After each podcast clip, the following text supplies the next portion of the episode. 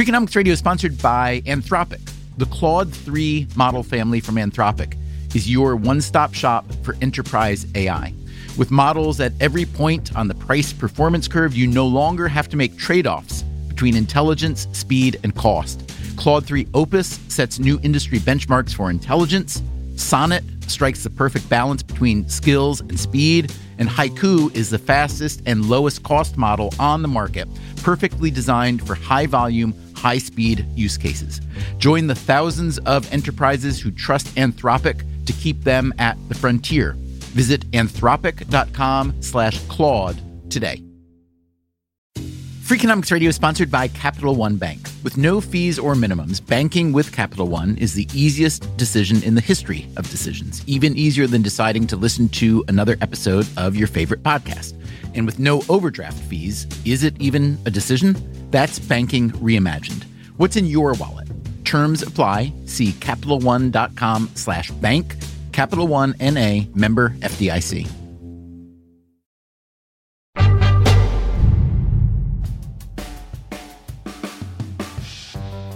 Hey there, Stephen Dubner. Before we get to today's episode of Freakonomics Radio, a quick word about last week's episode. We put out a pilot for a new podcast on the Freakonomics of medicine. The host is Bapu Jena, an MD and PhD economist at Harvard. We asked if you thought this would be a show worth adding to the Freakonomics Radio network, and your response was overwhelmingly yes. So, Later in the summer, expect to hear that show on a regular basis. We will also come up with a proper name by then and let you know how to follow this new show. Personally, I am very excited about this. I'm also grateful to you for your feedback and your enthusiasm. And now, today's episode of Freakonomics Radio. Do you ever find yourself thinking hard about the relationship between pure economics and economic policy? Our guest on the show today has done that thinking. I'm somebody who believes in markets. I believe in incentives and I believe in prices. But I also believe that most of our markets are not perfect markets and that there are imperfections and that there's a really important role for government. In late April, President Joe Biden addressed a joint session of Congress. Madam Speaker, the President of the United States. This wasn't technically a State of the Union speech. It's not called that in a president's first year, but technicalities aside, how goes the Union? Now, after just 100 days, I can report to the nation America is on the move again. Emerging from this COVID 19 pandemic, it's like checking yourself in the moments after a car crash or a bike crash. What's broken? Where's that blood coming from? Who else is hurt? Even if the damage is not as bad as you feared, you're shaken up. As Biden noted, there is plenty of reason for optimism. COVID cases and deaths are way down. We have at least three successful vaccines. The shutdown is opening up. But as the dust settles, what comes into view are a variety of economic scars. Some old ones, exacerbated or exposed by the crisis, and some new ones. Early indications suggest the virus is ushering in the greatest rise in economic inequality in decades. Deficits as far as the eye can see. Businesses are grappling with these sharp price increases and these supply chain distortions on a daily basis. Job listings in sectors like manufacturing, live event production, restaurants, and construction are going unanswered, forcing companies to sweeten the pot.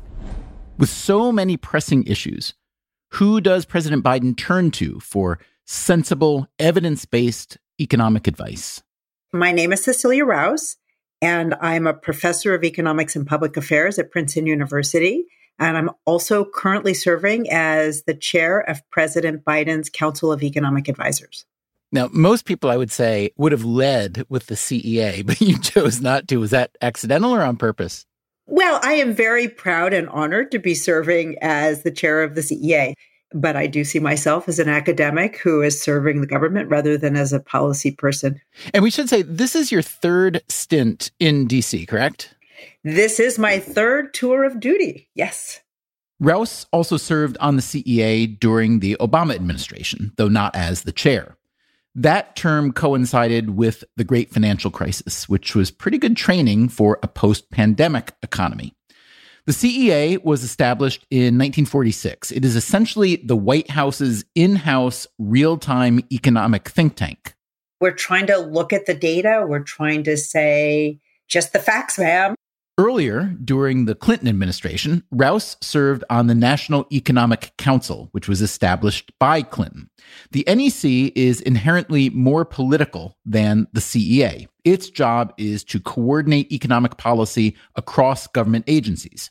Still, as chair of the CEA now, Rouse does routinely consult President Biden directly.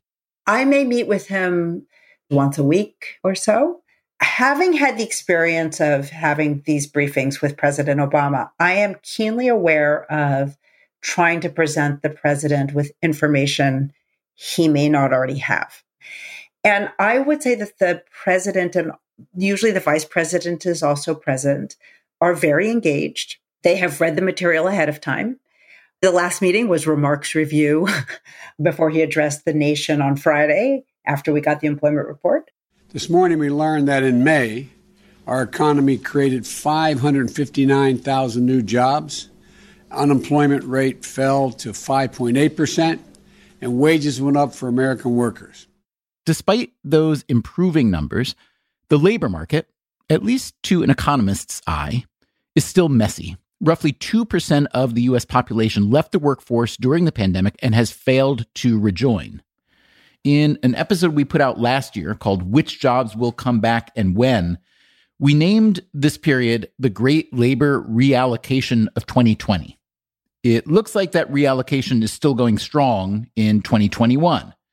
But a messy economy also provides the opportunity to try new things, to make changes you wouldn't make when things are running smoothly. At least that's how Rouse sees it. I did not expect to do another tour in Washington. But I saw this as a moment of time in our country where we could make some fundamental progress in what the public sector could do for all Americans and especially for people of color. So, today on Freakonomics Radio, why Joe Biden is doing his best FDR impression and taking such big swings. These are ambitious ideas, there's no question about them. We'll hear some of those ambitious ideas, and others we won't hear about okay, this is going to be one of those things that I just can't talk about.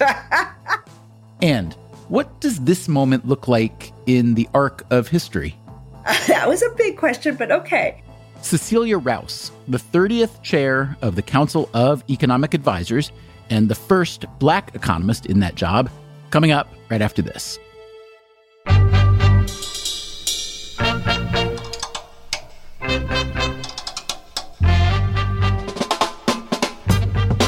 This is Freakonomics Radio, the podcast that explores the hidden side of everything. Here's your host, Stephen Dubner.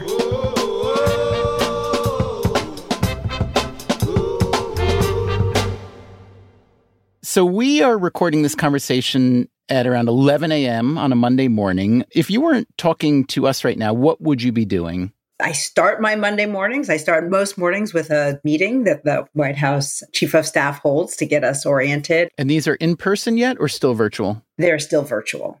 And then day to day at the CEA, what we do is we participate in policy processes.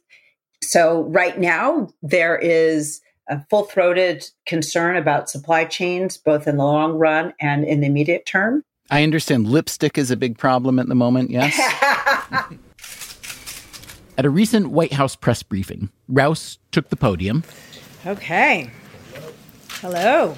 And she pointed out that supply chains that had struggled to adapt to pandemic needs are now struggling to normalize. In just one day, we now anticipate an oversupply of masks and an undersupply of lipstick. I don't know about you guys, but that's what I thought of this morning. But there are more troubling concerns than a lipstick shortage semiconductors, for instance, around 80% of which are made in Asia. They are in short supply here due to a combination of supply chain issues, trade frictions with China, and increased demand thanks to the pandemic itself and our intense reliance on digital and other technologies. The Senate just passed a bill that would set aside $52 billion to fund U.S. production of semiconductors. But even if that comes through, manufacturing capacity doesn't appear overnight. Meanwhile, the economy is glutted with face masks and toilet paper. Such is the nature of a crisis like this. You put out one fire, another starts up. The Council of Economic Advisors typically issues forecasts that are expected to last a year. These days, they're much more perishable. So there's a lot of attention being paid to the research that's coming out of Cecilia Rouse's office. What I learned in my first tour is that academic evidence goes so far. It doesn't answer every single question that needs to be answered in order to make a decision. And so there's a point at which people are bringing instinct, intuition, anecdote, or the latest anecdata to the table but then there's a point at which we are all flying by where our morals take us, where our priorities are. It's like a medical doctor, right? The drugs and procedures that have been rigorously tested only go so far. They haven't been tested on children or women or pregnant women or people with this form of depression rather than that form of depression, right? There's a point at which medical doctors are working off of experience and instinct and knowing their patient and from their own experience in the field. So there's a point at which politics comes into play. I actually view this as what economists should do well, which is to maximize under constraints. and I think politics and the political realities are a constraint. And our job is to say, well, that is fine. And we recognize that you have your priorities, but this is what the economics field has to say. And therefore, this is what we advise. It's no secret that economists see the world differently from politicians. They especially think about problem solving differently. Economists tend to favor incentives that encourage or discourage certain behaviors.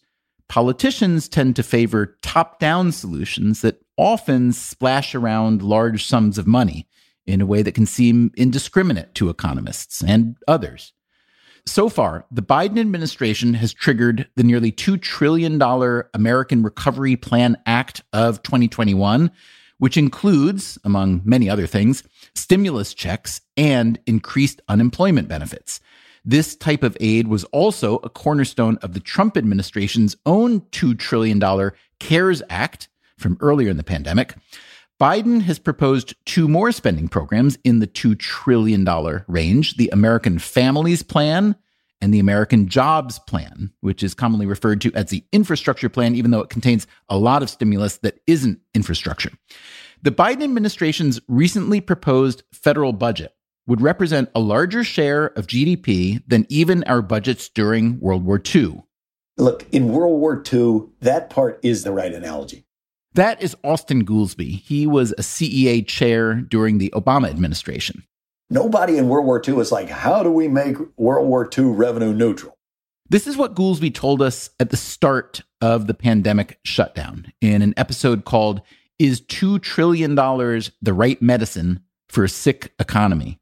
The thing to do is make sure civilization survives and then come back and sort out okay, now we have some debt, we got to pay down the debt and that sort of thing. So that was the first $2 trillion package coming out of Washington.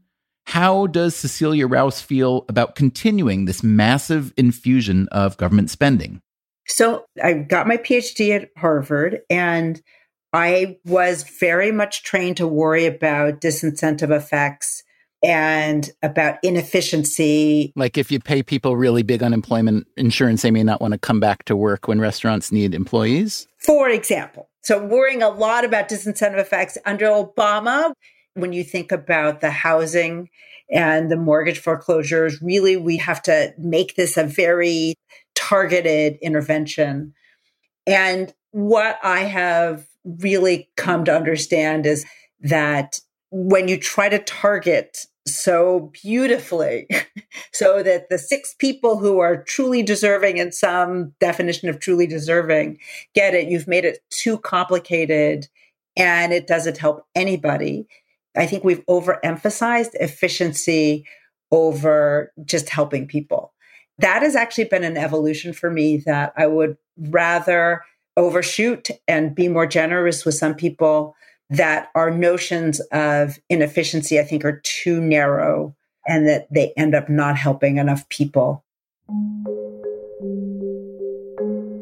The historically large spending proposals coming out of the Biden administration have been met with cold stares by Republicans, not surprisingly. But the objections aren't purely partisan. Larry Summers ran the Treasury Department under Bill Clinton and the National Economic Council under Barack Obama. Here he is talking to Wall Street Week about Biden's first stimulus package. I think this is the least responsible macroeconomic policies we've had in the last 40 years. I think fundamentally it's driven by intransigence on the Democratic left and intransigence and completely unreasonable behavior in the whole of the Republican Party. But Joe Biden isn't part of the supposedly intransigent Democratic left. So why is he proposing such massive economic reforms? Why is he pushing for an American jobs plan and an American families plan that make even Clinton and Obama look like incrementalists? I asked Cecilia Rouse if Biden is leveraging the reset that comes with the pandemic or if this was what Biden would have wanted without a pandemic. The American Jobs Plan and the American Families Plan really reflect President Biden's conviction that we have lost faith in the importance of the public sector. The pandemic only highlighted that, right? By definition, you need a strong public sector to deal with a pandemic we needed a strong health system and needed a strong public health system in order to trace and figure out the most effective strategy. And we needed coordination. Having 50 states go at it in very different ways when you have a virus that knows no state bounds. And then when you layer on top of that the racial justice reckoning and the economic crisis, it just made all the more important the role for the public sector and the kinds of investments that the president was proposing.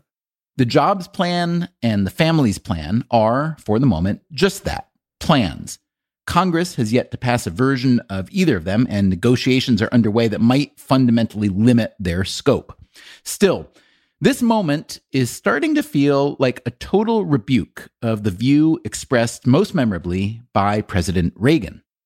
The nine most terrifying words in the English language are I'm from the government and I'm here to help. Those nine words could practically be the motto of the Biden administration.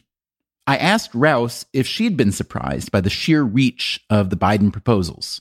These are ambitious ideas. There's no question about them. If you want to talk about some of the evolution in economic thinking, what we have observed over the last decade, if not last two decades, is that the federal government can be borrowing at very low interest rates. Many of us believed that during the Obama administration. We still thought, okay, is inflation around the corner? And it never emerged. And the fear of inflation kind of kept the ask smaller then, and many Democrats came to regret that later, yes? Exactly. And so I think what we know is that the federal government can tolerate a larger federal deficit. This does not mean that the federal government should be fiscally irresponsible. Obviously, it needs to have revenues and it has to be thinking about its budget in a bigger context. But in the shorter term, it can tolerate somewhat higher deficits, especially to address very important investments. For President Biden, the proposal is for the American Jobs Plan outlays for 10 years. But if we combine that with the revenue proposals, they would be paid for over 15 which is the way that a business would make an investment decision as well. But Republicans are seizing on the size and the reach of these things to say this is another big Democratic tax and spend situation. So let's say the president comes to you and says, Cecilia, I need the CEA to back me up with some data, with some argument for why this is a great investment in, let's say, universal pre K, tuition free community college, paid leave program, childcare, et cetera, et cetera. How does that work? So we did that. We've got a plan for that. So the CEA actually wrote a report. It's meant to be very accessible, but there's a lot of backup evidence behind our arguments where we laid out the economic arguments underlying the American Jobs Plan and the American Families Plan. And you can find that on the Council of Economic Advisors website. So, economists do believe in markets, and you are an economist, but there's also such a thing known as market failure. I'm curious where you would say the markets have failed in the past 20 years?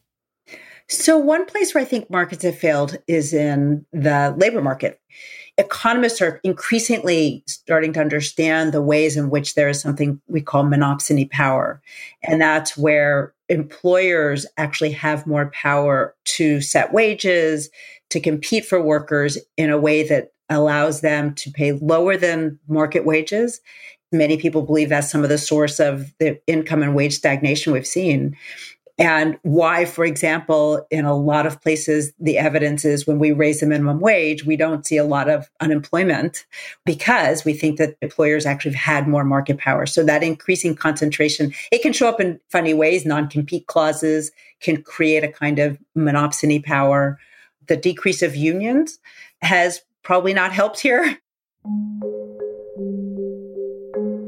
The wage stagnation that Rouse is talking about here is a big problem for many millions of Americans, especially because the cost of housing and education and healthcare haven't stagnated at all. So, the American Families Plan is, on many dimensions, a response to that wage stagnation. It proposes generous funding for childcare, paid leave, universal pre K, and more than $100 billion to fund tuition free community college. 12 years of education in 2021 is not enough to compete in the 21st century. In my view, we need 16 years of public education guaranteed. I would say almost all economists would agree that over a lifetime, we see that additional years of schooling is a good investment. It's probably one of the best investments. On an earlier episode of this show, the economist Melissa Kearney told us that quote we know that the rates of completion are particularly low in non-selective schools and community colleges. You make those schools free and they have even fewer resources to devote. So it seems an obvious unintended consequence is we're going to diminish the quality.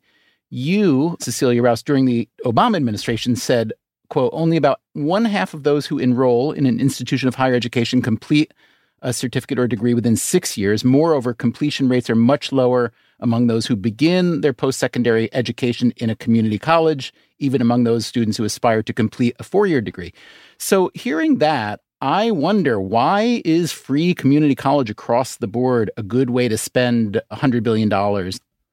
Well, the purpose of the free community college plan is to recognize the important role that community colleges play in our higher education system roughly half of students when they start they're starting in a community college.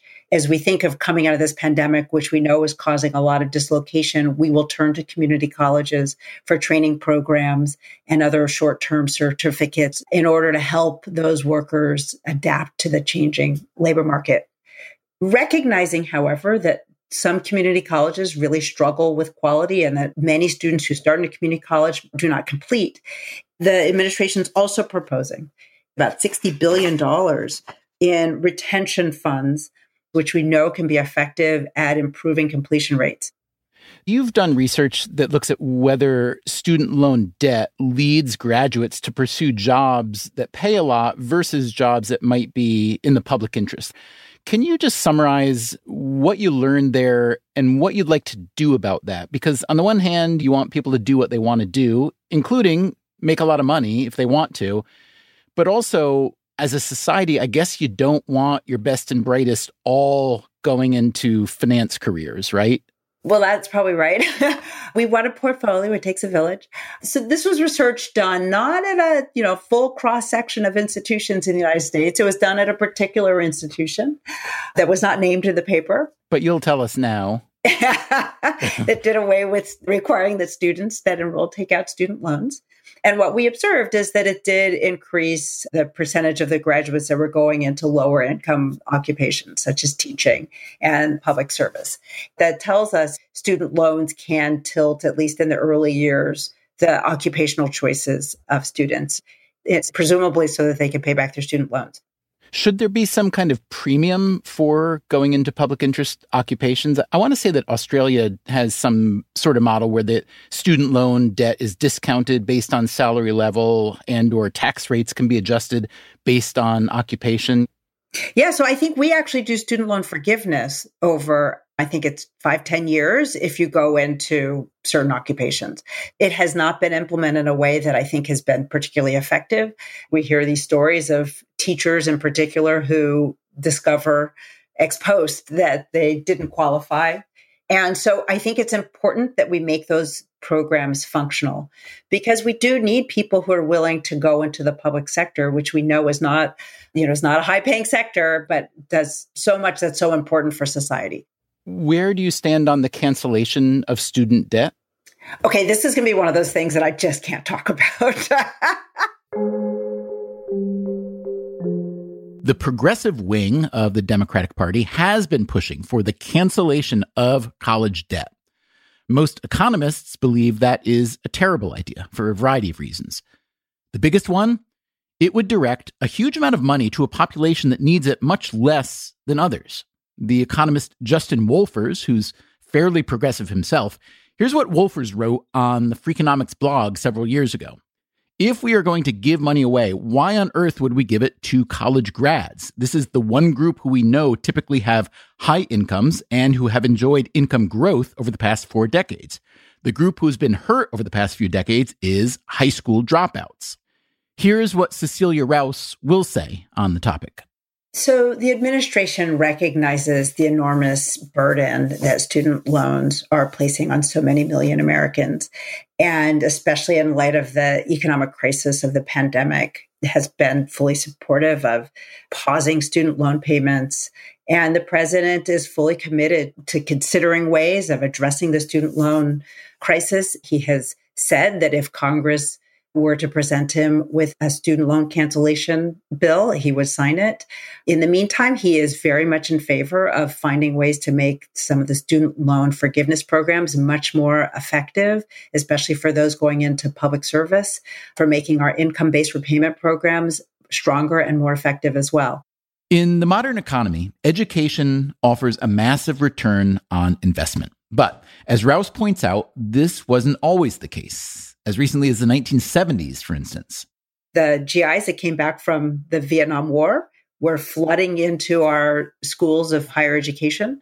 There was a large supply of people in our colleges and universities, and there wasn't the demand for that.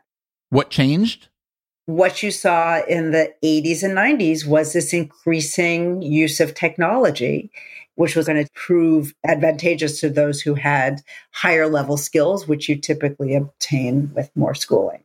In addition, that probably combined with the opening up with China and the start of the decline in manufacturing, which meant that the opportunity cost, meaning if you don't go to school, the well paying employment opportunities were starting to diminish. So, what are your or the profession's best ideas for reconciling the growth of automation and technology with the potential for massive job loss? Because this is something I don't hear the administration talk about very much. It's nice to talk about jobs, it's nice to talk about reshoring some manufacturing, but the fact is, the direction of automation and technology is quite clear by now.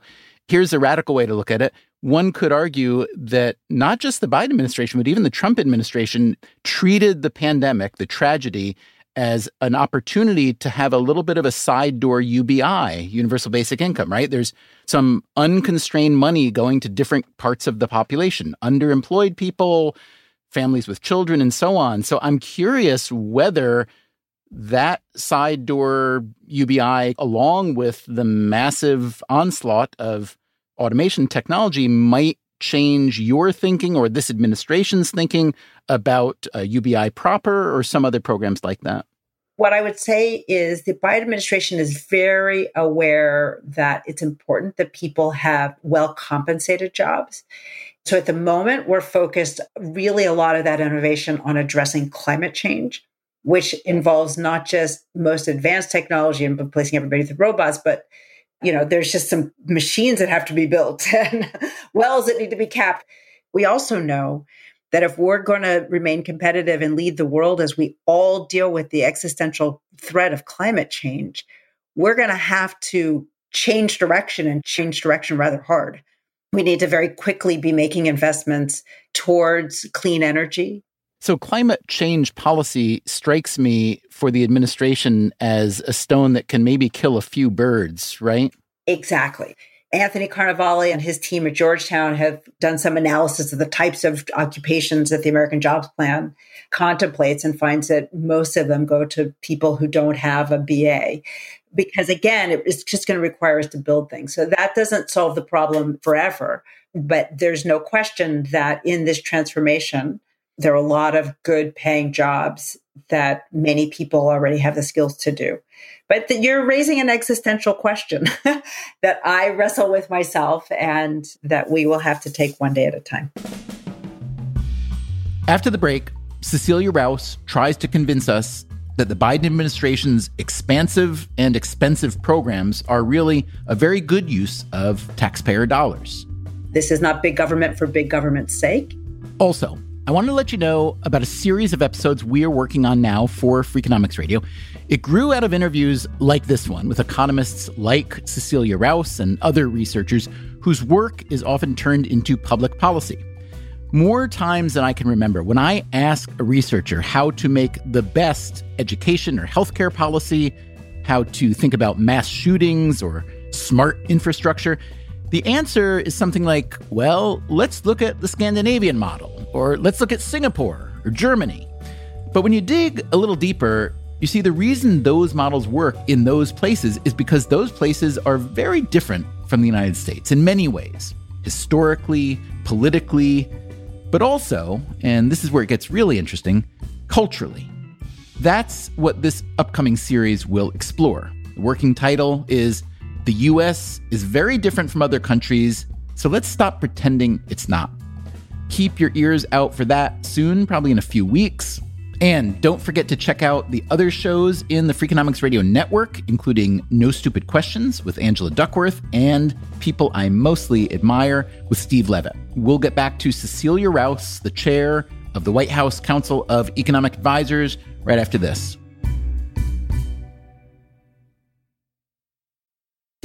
Freakonomics Radio is sponsored by Range Rover Sport.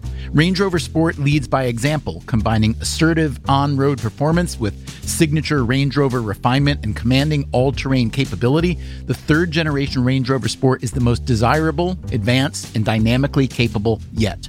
Range Rover Sport redefines sporting luxury an instinctive drive with engaging on road dynamics and effortless composure. Combining dynamic sporting personality with the peerless refinement you expect, Range Rover Sport communicates power, performance, and agility. Advanced cabin technologies such as active noise cancellation and cabin air purification offer new levels of comfort and refinement. The purposeful cockpit like driving position sets the tone for a focused interior that promotes exhilarating driver engagement. Award winning Pivi Pro infotainment is at the heart of the experience and provides intuitive control of the vehicle systems. Design your Range Rover Sport at LandRoverUSA.com. Freakonomics Radio is sponsored by Redfin. Whether you need to buy or sell a home, or you're just obsessed with looking at homes for sale, Redfin has got you covered. Redfin updates their listings every two minutes, and they give you personalized recommendations based on the homes you like, so you can find the home that's just right for you. With the top rated Redfin app, you can favorite homes, share listings with others, and schedule tours even the same day with a local Redfin agent. And if you're looking to sell, Redfin agents get you the best price possible for your home. With a listing fee as low as 1%, Redfin's fees are half of what others often charge. In fact, last year, Redfin saved home sellers $127 million. No matter where you are in your real estate journey, Redfin can help. Download the Redfin app to get started today.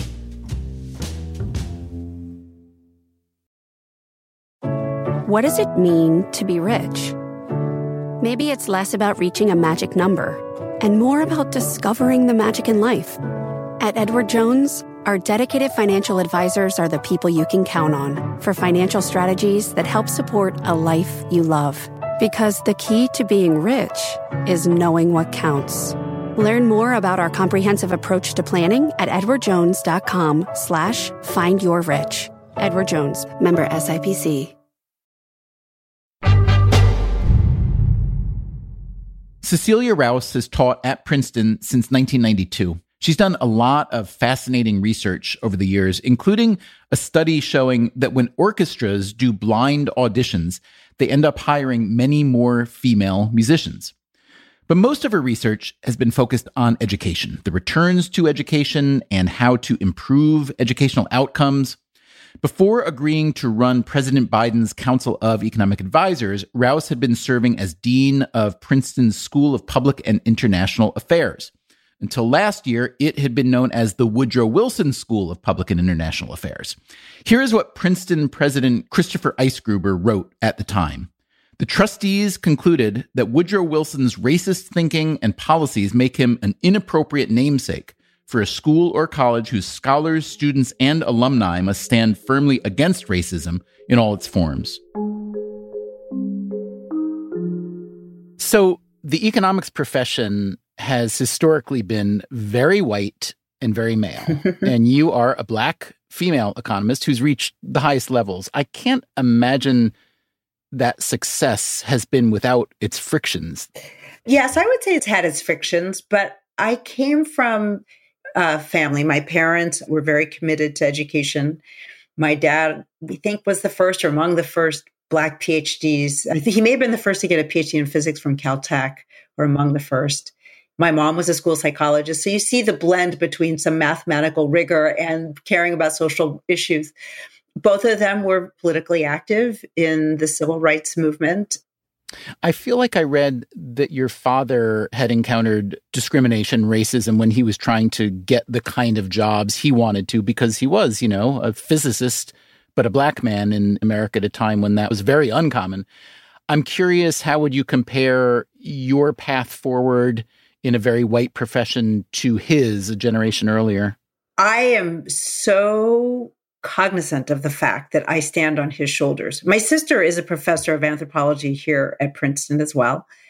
And my brother was uh, an assistant professor at UC Davis. He didn't get tenure and he now works in software, but a very talented physicist. So we all three have PhDs, which is unusual. I so feel the frustration of young students today about we're not making progress fast enough, far enough. But I also recognize the progress that we've made. I know I would not be here today if it were not for people like my father. You know, Du Bois wrote about this notion of the talented 10th among Black Americans being the educated, the intellectual, the elite cultural Black Americans from, let's call it a century ago, who he argued would set an example that would lead all Black Americans to aspire to those same things. And I don't know what the literature at the time said, but I know that now there are those who argue that that's a, a poor model for achievement because it essentially establishes a sort of elite and doesn't concern itself directly, at least, with the other 90% or even 99%.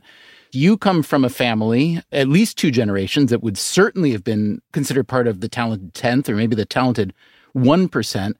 And I'm really curious now in your role as CEA, when you look around at the US economy and you look at employment and you look at poverty and so on, and you see blacks disproportionately represented, whether through racism or other functions.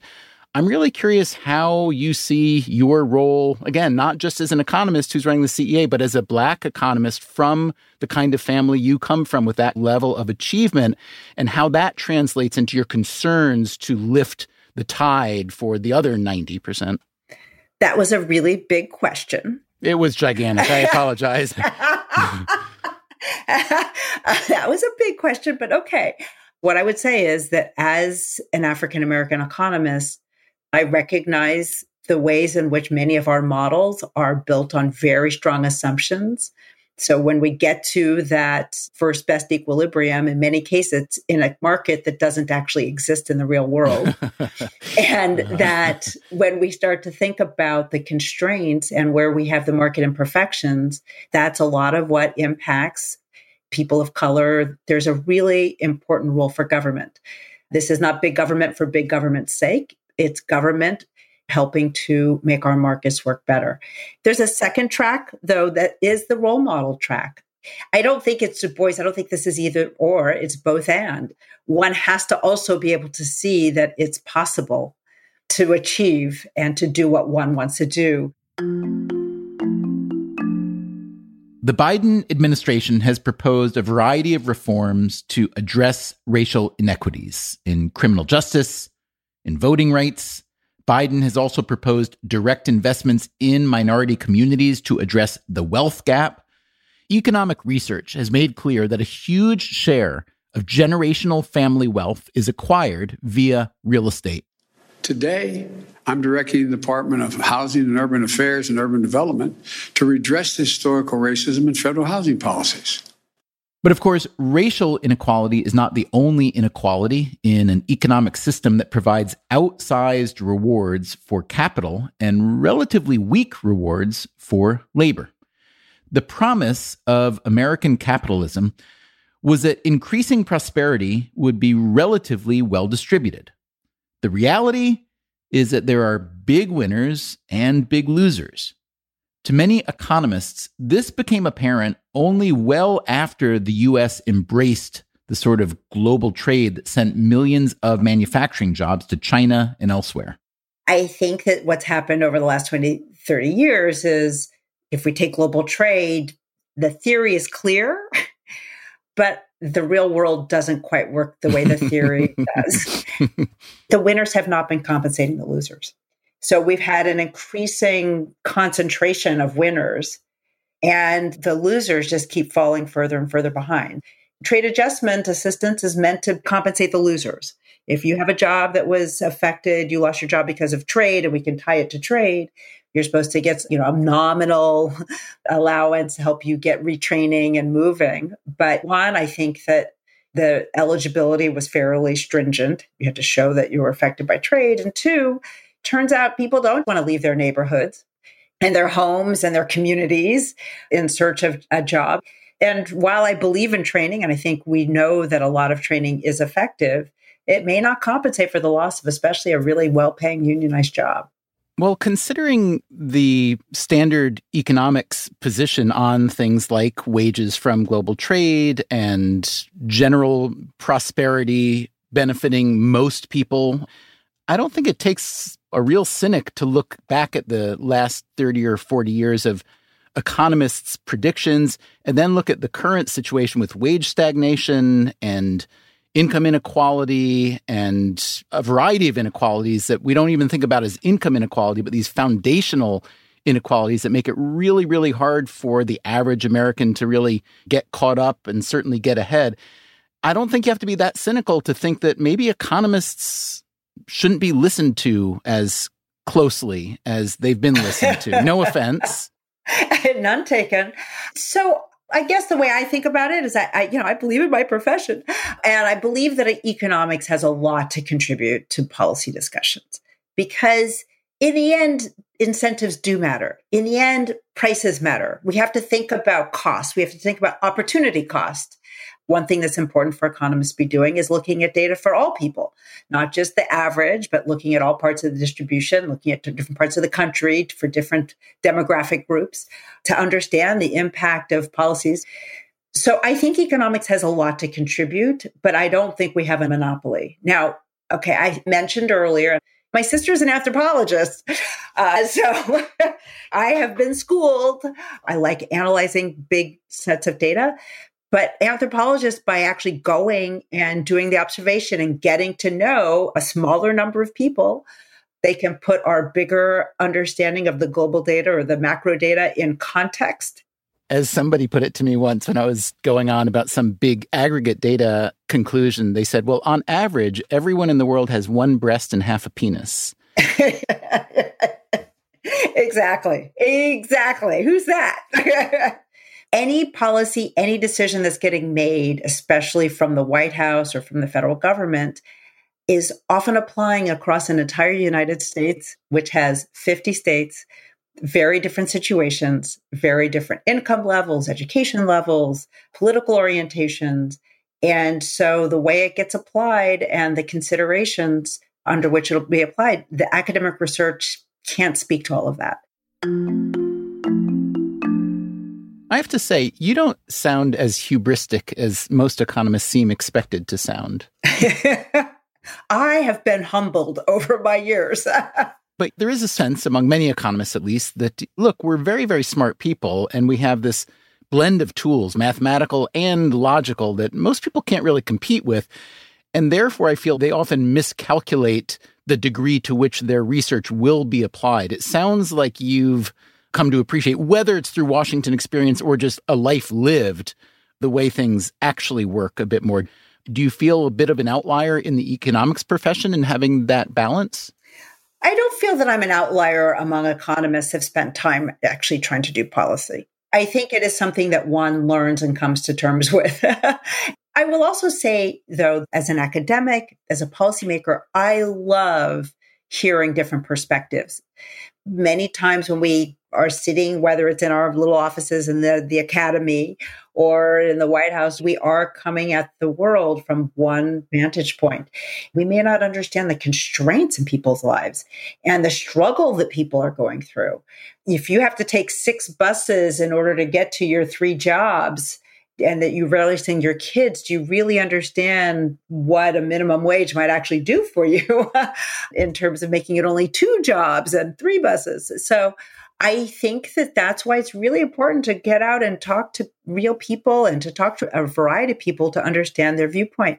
That appetite for a full view sounds to me like the opposite of what's been going on a lot in our country in the last, whatever, 10, 12, 15 years, where more and more people are very, very, very sure of their opinions or even sure of their own set of facts, even if there's a different set of facts that might dispute them.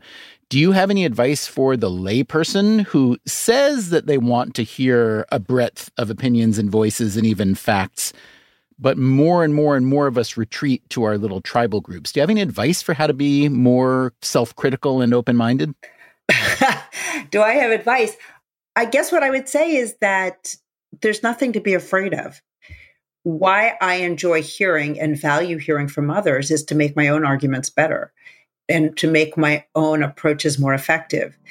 Just because someone is bringing a different piece of data to the table doesn't mean I have to, in the end, accept it, but I can examine it and understand whether that's something I need to take into consideration or not. But there's really nothing to be afraid of.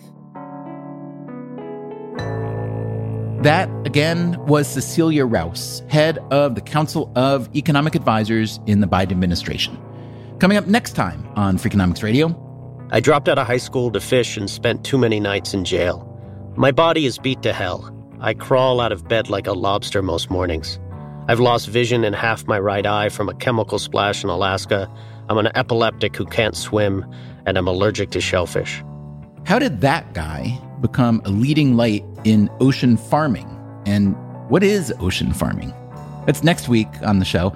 Until then, take care of yourself. And if you can, someone else too.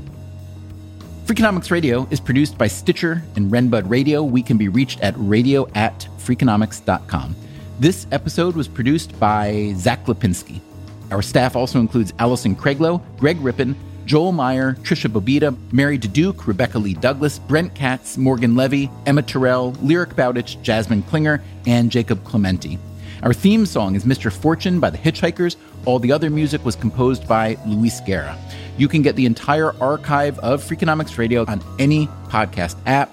If you'd like to read a transcript or the show notes for Freakonomics Radio, that's at freakonomics.com. As always, thanks for listening. That was a very good bland answer. It was so bland it's unusable, which is perfect. Okay, you did your job. I did my job.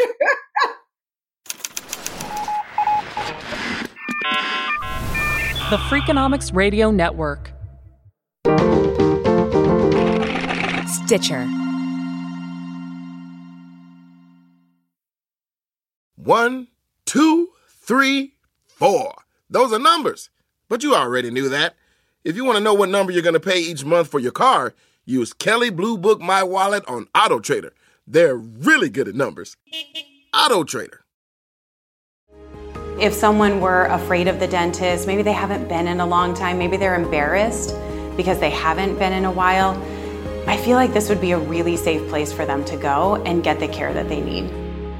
At Advanced Dentistry, we get it. If you've been avoiding the dentist because of fear, worry, or just not wanting to be judged, if you want to learn how IV sedation can change your life, visit nofeardentist.com. The living room is where you make life's most beautiful memories. But your sofa shouldn't be the one remembering them. The new life resistant, high performance furniture collection from Ashley is designed to withstand all the spills, slip ups, and muddy paws that come with the best parts of life.